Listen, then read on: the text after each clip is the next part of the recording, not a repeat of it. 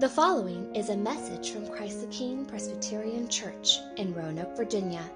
For more information about the ministry of Christ the King, please visit us at ctkroanoke.org.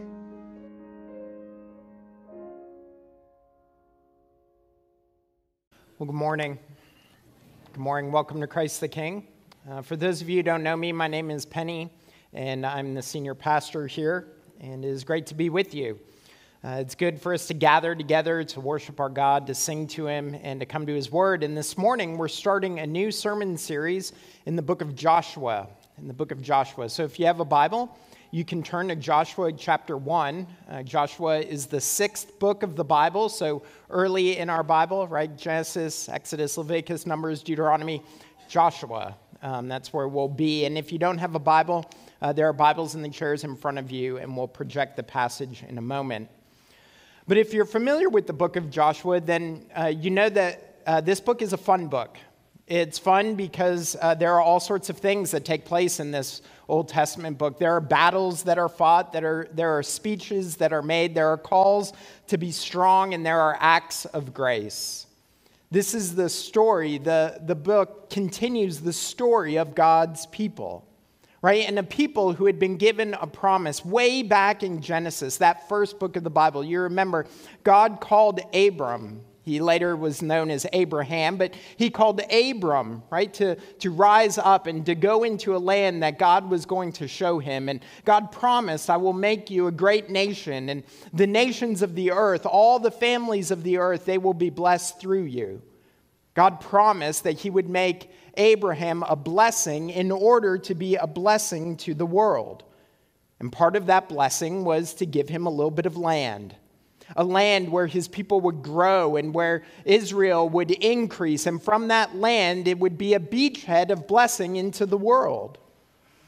But if you know the story of the Pentateuch, those first five books of the Bible, then you know that along the way, Israel was enslaved in Egypt. They were delivered from Pharaoh. They wandered in the wilderness. They grumbled and tested God. Genesis, Exodus, Leviticus, Numbers, Deuteronomy. That is the story. This is the direction they've been moving to. They're coming to this land. Generation after generation, year after year. And now they have finally come to the cusp of that land of promise. They have now come to that place where they are ready to enter into the land, where God is going to give it to them. And that's where we begin our reading in Joshua. Follow along. This is what God's word declares. After the death of Moses, the servant of the Lord, the Lord said to Joshua, the son of Nun, Moses' assistant, Moses, my servant, is dead. Now, therefore, arise, go over this Jordan, you and all this people, into the land that I am giving to them, to the people of Israel. Every place that the sole of your foot will tread upon, I have given to you, just as I promised to Moses. From the wilderness and this Lebanon, as far as the great river, the river Euphrates, all the land of the Hittites to the great sea, towards the going down of the sun, shall be your territory.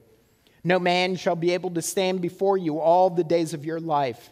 Just as I was with Moses, so I will be with you. I will not leave you or forsake you. Be strong and courageous, for you shall cause this people to inherit the land that I swore to their fathers to give them. Only be strong and courageous, being careful to do according to all the law that Moses, my servant, commanded you. Do not turn from it to the right hand or to the left, that you may have good success wherever you go. This book of the law shall not depart from your mouth, but you shall meditate on it day and night, so that you may be careful to do according to all that is written in it. For then you will make for then you will make your way prosperous, and then you will have good success. Have I not commanded you? Be strong and courageous. Do not be frightened, and do not be dismayed, for the Lord your God is with you wherever you go. And Joshua commanded the officers of the people Pass through the midst of the camp and command the people. Prepare your provisions, for within three days you are to pass over this Jordan to go in to take possession of the land that the Lord your God is giving you to possess.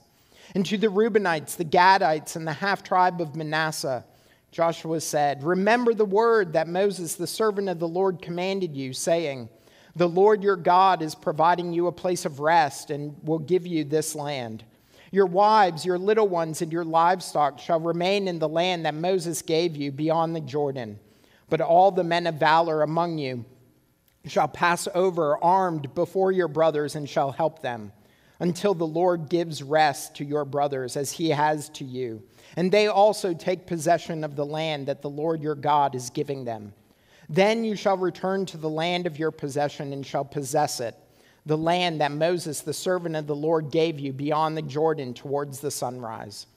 And they answered Joshua, All that you have commanded us, we will do. And wherever you send us, we will go. Just as we obeyed Moses in all things, so we will obey you. Only may the Lord your God be with you, as he was with Moses. Whoever rebels against your commandment and disobeys your words, whatever you command him shall be put to death. Only be strong and courageous. Friends, this is the word of the Lord.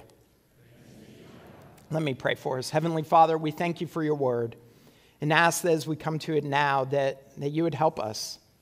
Father, we need uh, your spirit to open our eyes and to unplug our ears and to soften our hearts. And so we ask that that's what he would do, so that we would see you in this word and we would know what it means to be your people. So meet with us, lead us, help us, we pray. In Christ's name, amen. The quest stands upon the edge of a knife. Stray but a little, and it will fail to the ruin of all. These were the words of the elf witch, the queen Galadriel, in Tolkien's The Lord of the Rings, The Fellowship of the Ring. Now, if you're familiar with this story, this book that Tolkien wrote, then you know that the story of The Lord of the Rings is the story of a quest. It's of hobbits and men, of an elf and a dwarf going in and taking this ring, going into this land to destroy the ring of power. And in destroying the ring of power, they will destroy the power of Sauron, who is the epitome, the, the pinnacle of evil. And all of Middle Earth will be rid of his evil power forever. It's a story of a quest. And these are the words that Galadriel, the, the beautiful and powerful elf queen, the elf witch, she says to this, te- uh, this group of, of, of hobbits and elves and dwarves. You see, they stood before her unsure, full of fear, uncertain about what next would come, uncertain about tomorrow. She said, The quest stands upon the edge of a knife. And they surely felt those words to be true because they had already experienced how perilous the quest had been. But even more now, as they stood before the elf witch, this queen, they knew how dangerous their quest was because their leader, their guide, Gandalf, was dead. You see, Gandalf was their their leader. He was the wizard. He was the one who was powerful and strong. He was wise. He knew the way. He had led them to this place so far, and he was to take them into the land where they would destroy the ring. But Gandalf, their leader, was gone. He was dead. And so it, they would have felt without this leader, they would have felt that the quest stood upon the edge of a knife and that if they strayed just a little, that they would fail to the ruin of all. Now, it's not hard to imagine that this is exactly what Israel was feeling as they were standing on the banks of the Jordan River right? As they were standing on this river and they were looking into the land of promise, this land that God had declared He would give to them, they, they would have felt like their quest stood upon the edge of a knife because their leader, their guide, their champion, he was dead. Right? Moses the one who had led them for years, the one who had brought them out of slavery, Moses, who led them through the wilderness, he was gone. We hear it in verse 1 after the death of Moses, the servant of the Lord. Verse 2, God says explicitly, Moses, my servant, is dead. And so you can imagine what's going through Israel's mind, right? Moses, this one who stood before Pharaoh, who was at the time the most powerful man in the world. Moses, who went to the mountaintop and met with God. Moses, who led the people. Moses, who spoke on behalf of God to the people. Moses, who was the advocate for the people before God. He was gone. When they needed him, he was dead. Fear, worry, anxiety, and concern. Surely these are the things that would have been flooding over Israel. The quest stands upon the edge of a knife. What will become of them? What will become of them? Moses is dead, but God is not. Their leader is gone, but God is not. No, immediately in the midst of the turmoil of Moses' death, God provides for them. He provides for them a leader. We see it right with Joshua in verse 2. Moses, my servant, is dead. Now therefore arise, go over this Jordan, you and all this people, into the land that I am giving to them, to the people of Israel. Verse 5, God says to Joshua, Just as I was with Moses, so I will be with you. You see, what's beautiful is that God immediately, though Moses is dead, though Moses, their leader, is gone, God immediately fills the void. Right? That, that though they may feel alone and fe- be feeling like they are engaged in this leaderless void, God raises up a new leader. A new leader who will take them into the land. God provides for them. He provides leadership and he provides the land. We see it in verse 2 and following. Go over this Jordan, you and all this people, into the land that I am giving you, to the people of Israel. Every place that the sole of your foot will tread upon, I have given to you, just as I promised Moses. You see, the promise that God had made, that he had made to Abraham, that he had made to Moses, this promise of the land, it doesn't fade away. You see, it would have been easy for them to have thought that the promise was dependent upon the one who received the promise, upon Moses or Abraham. Right? He was the one who led them for all those years. But what God is declaring is that his promise, his provision, isn't dependent upon the one to whom the promise is received, but it's dependent upon the one to whom the promises give, who gives. That that God is the one who gives his promise, that he is the one who will fulfill his promise, right? He says, Go into the land that I am giving you. It is sure. Do not doubt. Do not be afraid.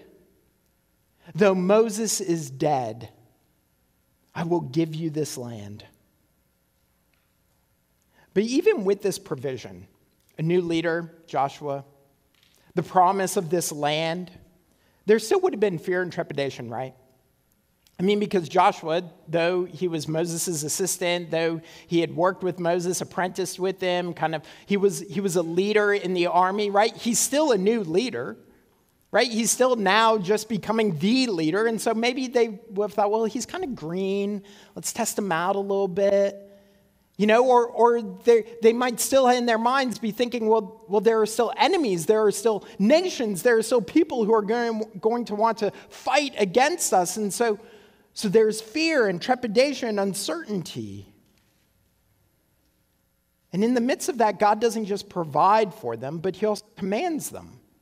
You see the command that He gives to Joshua in verse 6 Be strong and courageous. For you shall cause this people to inherit the land that I swore to their fathers to give them. Verse 7 Only be strong and very courageous. Verse 9 Have I not commanded you? Be strong and courageous. Do not be frightened and do not be dismayed. Now, if you're familiar with the book of Joshua, other than the Battle of Jericho and Rahab, both stories that we'll get to in the next few weeks, this phrase, be strong and courageous, is what you know from Joshua. I mean, one of the very first verses that I ever memorized after I became a Christian in college was Joshua 1 6. Be strong and courageous, right? Maybe y'all have memorized that too. And if I asked you about the book of Joshua, that's where you would run. In fact, this past week, I was talking with our staff, and one of our staff members, that's what she said Be strong and courageous. You're going to tell us to do that, right, Penny? That's what this is about. Because that's where we go in our minds.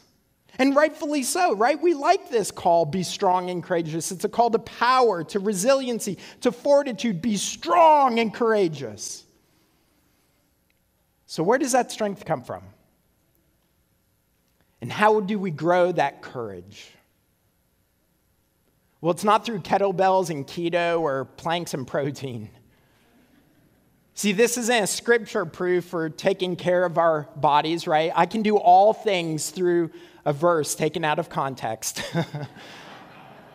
right? That's not what this is about. It's not just about our personal resolve, like we're going to be courageous in the face of fear. We're going to be strong when we need to. I, I promise I will, right? In fact, later in the passage, we hear a lot of resolve from the people of God. Did you see it at the end? They hear about Joshua, this new leader, and in verses 16 through 18, they say, They answered Joshua, All that you have commanded us, we will do. And wherever you send us, we will go. Just as we obeyed Moses in all things, so we will obey you. Only may the Lord your God be with you as he was with Moses. Whoever rebels against your commandment and disobeys your words, whatever you command him shall be put to death. Only be strong and courageous. So you hear the people, right? You hear them. They're saying these words right back to Joshua that God had said to him already. Be strong and courageous, Joshua. We will be strong and courageous. We will hold firm. This reminds me of a scene that shows up in every single good, good war movie, right? Every great war movie has that scene where the leader, often mounted on a horse, is in front of his army right? He's in front of his men and he's, he's gearing up the troops. They're getting ready to go into battle. And, and the troops, they cheer and, and they yell their allegiance and their readiness to fight. We will follow you to, de- to, to our death. We will obey you. We will be strong and courageous. You can hear the people, right? You can hear them getting themselves ready, the resolve in their voices. But instead of this stirring in us hope and courage at their resolve, at their surety that they will be strong and courageous, we should maybe look at their words with a little bit of healthy skepticism. Right? They said, just as we obeyed Moses, so we will obey you. That sounds all well and good until we remember how they obeyed Moses. Right? They grumbled and complained. And in Numbers chapter 14, they actually said, you know what? Let us choose another leader who will take us back to Egypt. The people hadn't followed and obeyed Moses. They hadn't been strong and courageous. No, what were they? They were feeble and fickle. They were fearful and frightened. Now, y'all, listen, before we shake our heads in shame at Israel, we should look at ourselves. Because their fear and fickleness, we know all about that, don't we? I mean, we've said in our minds and we've said in our hearts and we've said even in our prayers, today I'll be strong against sin, only to give in to temptation. We've declared that, that today I'm not going to be afraid. I won't be given over to fear. But then we hear that thought leader, that politician, that religious person, and worry fills our hearts and fear floods our minds. We resolve to be strong and we promise to have courage. But our courage melts like ice in the sun, and our resolve is like a stone cast into a pond, it sinks. We hear that command be strong and courageous, and we know very quickly that the strength and the courage that God is calling us to have and calling his people to embody, this is not a strength or courage that we can muster in ourselves. It is not something that we can build in ourselves. It doesn't come from the gym or from personal resolve. No, the strength and courage that God is calling us to comes only from His presence. You see, God gives his people a command, and then he gives his presence to help them fulfill that command. Did you notice that every time God spoke, God spoke? When he speaks, be strong and courageous, he speaks of his presence. We see it in verse 5 I will not leave you or forsake you. Be strong and courageous. Right? God will be with his people. Verse 7 Be strong and very courageous, being careful to do according to all the law that Moses, my servant, commanded you. This book of the law shall not depart from your mouth. God's word, his declared will for his people, it is to always be with them. Verse 9 Be strong and courageous. Do not be frightened and do not be dismayed. Why? Well, he tells us because the Lord your God is with you wherever you go. You see, the strength that God speaks of and the courage that he commands, it comes only from him. It comes only from his presence. A presence that he promised to Joshua and he promised to his people and that he promises to us. Because God's word, his declaration that I will be with you and I will never leave you, wasn't just for Joshua, Joshua and it wasn't just for Israel as they were going into the land. It's the promise that he makes to us. Do you remember Jesus' last recorded words in the Gospel of Matthew are Behold, I am with you always to the end of the age. I am with you always. You see, through the work of God's Spirit, Christ is always with his people. He is with us, and that is why we can have courage. That is where strength comes from. It comes not from ourselves, but it comes from the one who has defeated death and hell and the grave. I mean, the one who has that kind of power, not just to speak creation into existence, but then to defeat the powers of evil, to defeat death itself. That is the one who says, I will be with you, that I will go with you, that I will never leave you nor forsake you. Y'all, with, with him leading the way, what do we have to fear? Can we not be strong and courageous because our champion, our leader, our Savior, the one who has taken our sin upon himself, has went, gone to the cross and risen again, he is the one who goes with us? Be strong and courageous. That's what God gives us. His presence affords us courage and strength, but it also gives us rest. Look what Joshua says to the people in verse 13 The Lord your God is providing you a place of rest and will give you this land. Now, this theme of rest within the land, it's going to show up again throughout this book. But, but this, this idea of rest in the land, it, it's because the land was supposed to be the restoration of what was lost in Eden. So you, you think back all the way to Genesis, right? And God created the heavens and the earth and all that they contain. And He made man and woman in His image. After the image of God, He created them male and female, right? Adam and Eve. And they dwelt in the garden and they dwelt with one another in perfect harmony. And they dwelt and walked with the Lord, right? God walked in their presence. He was with them in the garden and they had rest. But that was lost. Adam and Eve rebelled against God and they were cast out of his presence. And they now had to strive and toil. They had to work the land, but the land worked against them. But the promise was that, that God would dwell with his people again. And that promise was to come, come to fulfillment in, in part in the land. That as the people went into the land, God would dwell with his people again and they would know his rest. And that sounds pretty good, doesn't it? Rest. Rest from our fears. Rest from our worries. Rest from the burdens of our sin. Rest. But this promise, rest of God, because of his promise, it, it's not ultimately fulfilled in this small strip of land, but it's ultimately fulfilled in Christ. For in Hebrews chapter 8, the writer of Hebrews says if Joshua had given them rest, God would not have spoken of another day later on. So then, there remains a Sabbath rest for the people of God, for whoever has entered God's rest has also rested from his works as God did for him. That's the rest that Joshua looks forward to.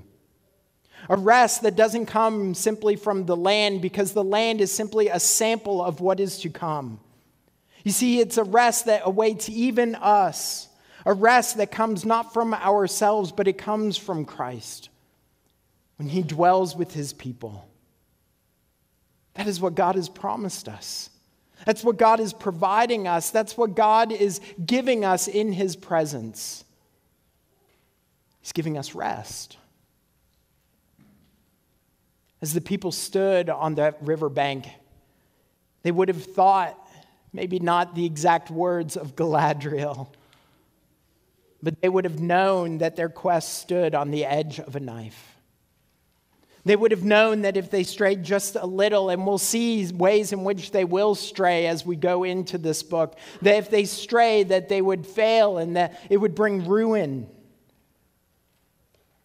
But the hope the hope of this book, the hope of Joshua, the hope of Israel, and our hope isn't in a new leader who has been raised up. It isn't in a rest that we create for ourselves. It's not even in our resolve or our courage or our strength, but our hope is in the God who provides, in the one who commands, and the one who is present. And so, friends, let us rest in Christ. Be strong and courageous for the Lord your God is with you. Amen. Let's pray. Heavenly Father, we thank you that you have promised to be with us, that you will not leave us nor forsake us. And so we pray that we would rest in you, that we would know that your presence through Christ, that your presence through your Spirit, that your presence, it abides with us. So that we pray that we would rest in you, we would look to you, we would put our hope in you and that we would be strong and courageous because you are with us. We ask that you would make this a reality to us, that you would make us aware of this in our daily lives, so that we would remember and know and be thankful that you will not leave us nor forsake us. That wherever we go, we go with our great champion, our Savior, our friend, our elder brother Christ, who gives us rest. And we pray all this in Christ's name. And God's people said together, Amen.